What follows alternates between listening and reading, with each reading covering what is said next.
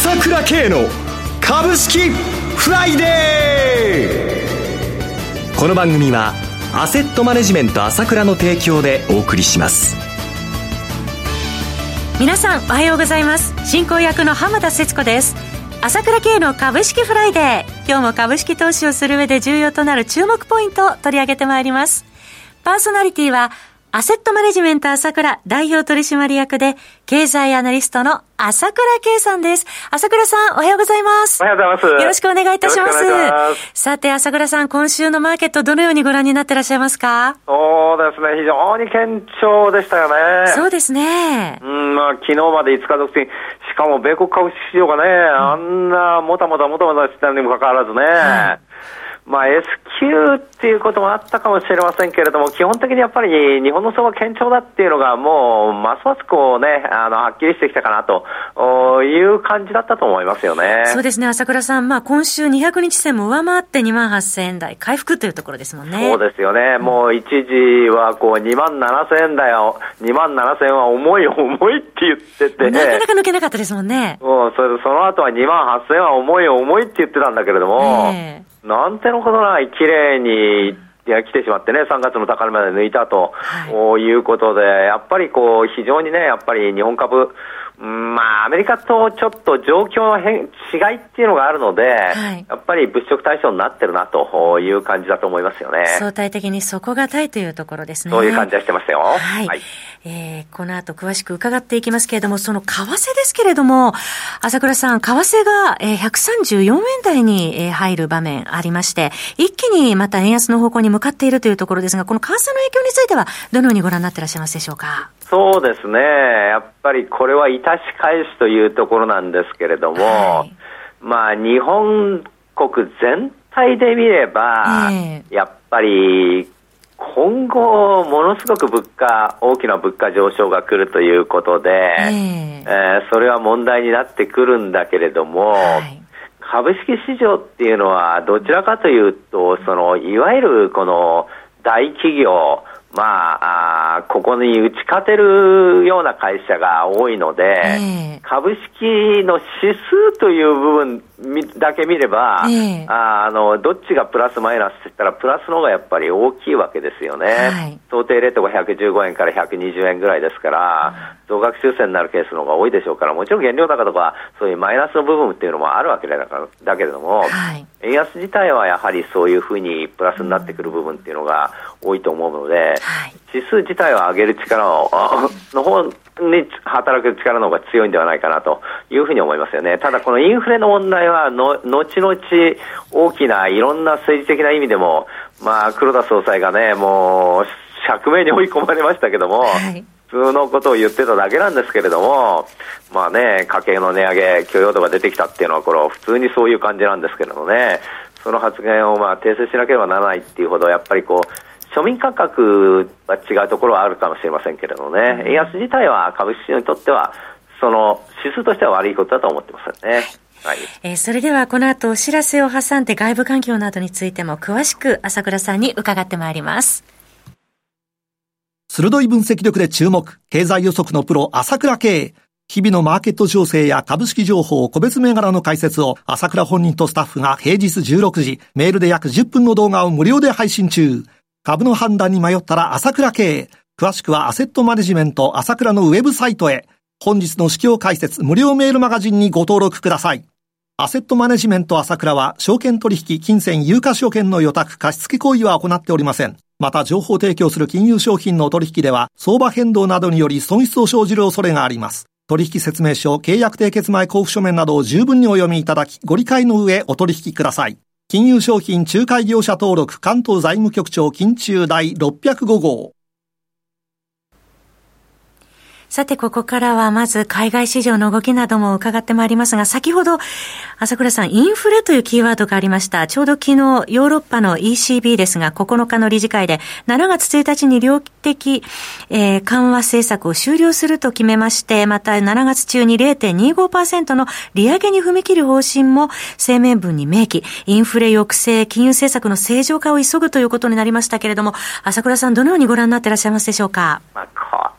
しょうがないですよね。まあインフレ率が8.1%になっちゃってるのに、えー、ラガルドさんがもう思わずブログで発信しましたけども、はい。えー、やっぱり何もしないってわけにいかないでしょうね、これだけ、まあ、はっきりとこう物価上昇が顕著になってきた場合はね、はい、えー、マイナス金利、政策金利、マイナス金利だったわけですからね、えー、それからまだ量的緩和だってまだやってるわけだから、そうですよね。これはまあ4月1日に終了ってことで、きれいに終了するわけなんですけれども、はい、その後まあアメリカみたいに引き締めっていうか、QT まではね、しないわけですけれども、はい。まあ、いずれにしても現状を見る限りでは世界的な流れの中でこういうふうになってくるというのも仕方ないし、はい、しかもすぐにアメリカと同じですね、7月0.25だけど、すぐに0.5%っていう構えを示してますよね、結局、インフレは収まらないだろうっていうことが分かってるので、結局その後、7月0.25やってる人は、アメリカも0.25やってすぐ0.5、0.5、0.5って3回やるわけですけども、はいこれと一緒でやっぱりあの9月開港ではもうはっきりと0.5にするよというようなことを実際アナウンスしたような形であって、まあ、この現状の流れを見ると、まあ、こういうことだと思いますよね。これ見てやっぱり株式市場、まあ、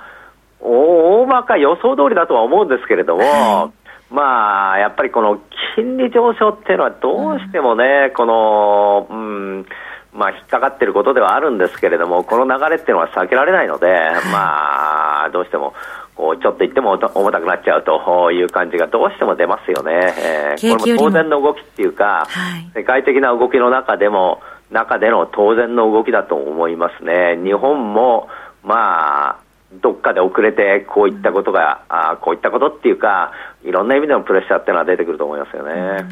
はり景気よりもインフレの抑制を優先するという形になってますけどね。ねインフレ抑制するんですけれども、うんえーインフレ抑制するって言ったって、もう中央銀行だってね、そんなこと言ったって、あの、これ、主因は供給がおかしくなっちゃってるじゃないかって、ロシアがこんなウクライナ、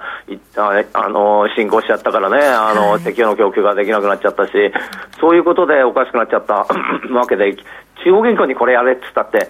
まあね、何やるのっていうところはあるんだけれども、はい、要は仕方ないんですよね、その供給が減っちゃった以上は、それに見合った需要まで落とすしかないっていうのが、中央銀行のやるべきことということになりますので、まあ、具体的には景気を冷やすということになりますので、はい、まあ、それに向けて動くしかないので、まあ、供給の方には、まあ、そのね、あのー、自分たちの政策が効くっていうもんじゃないですから、需要を減らすしかないっていう、需要を減らす、えー、まあ、政策をやるというのが今の中央銀行の全体的な流れではあるわけですね。だから余計もうちょっと急ピッチでの引き締め、引き締めっていうことが目立つわけですけどね、これは ECB だけじゃなくて、アメリカでもそういうことということで、やむを得ないわけなんですね。はいえー、そしてその金利ですけれども、長期金利3%で再び乗せてきました、来週は FOMC と。ね、えー、私もセミナーなんかでも言ってるんですけども、はい、まああのー、普通的な解説だと、やっぱりこの、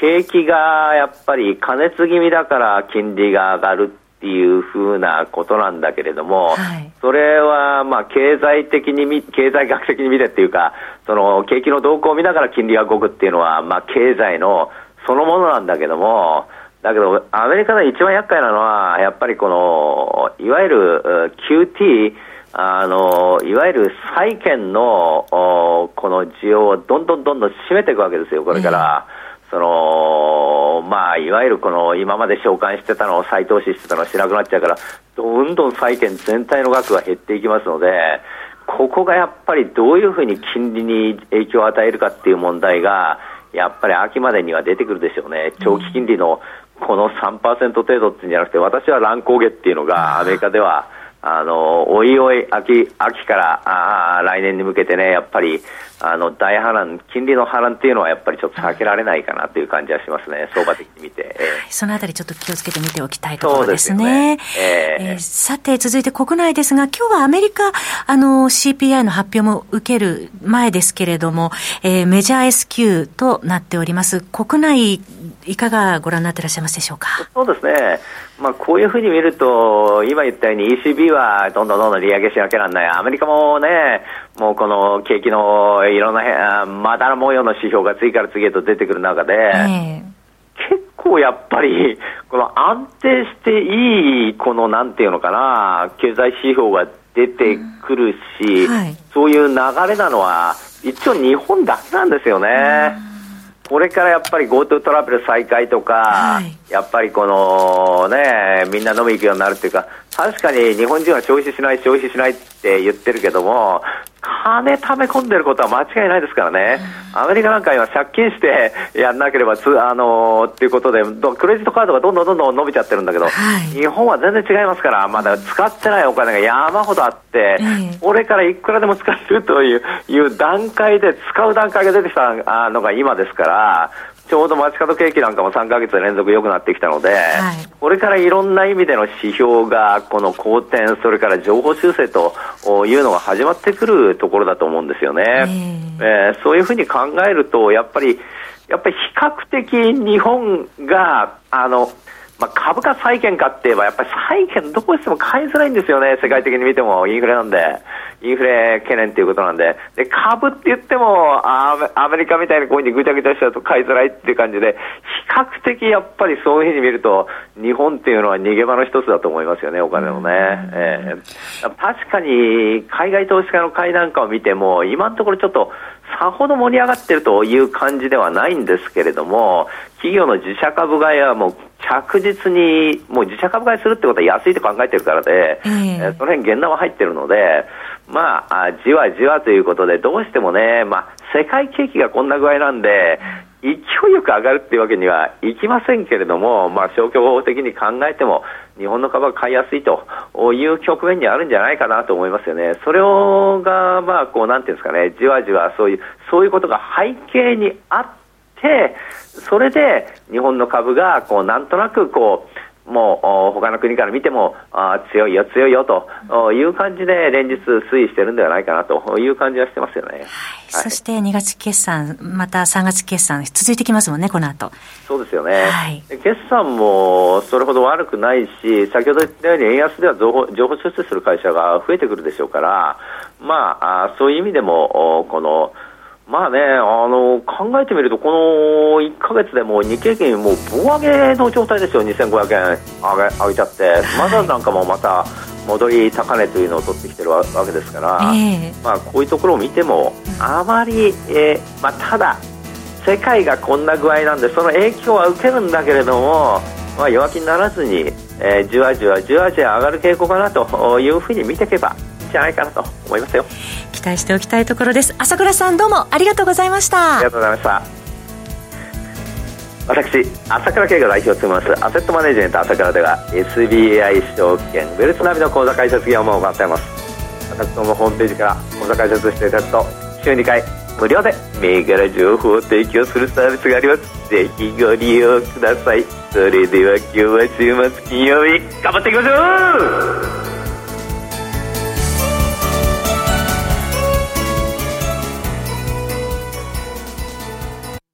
この番組はアセットマネジメント朝倉の提供でお送りしました。最終的な投資判断は皆様ご自身でなさってください。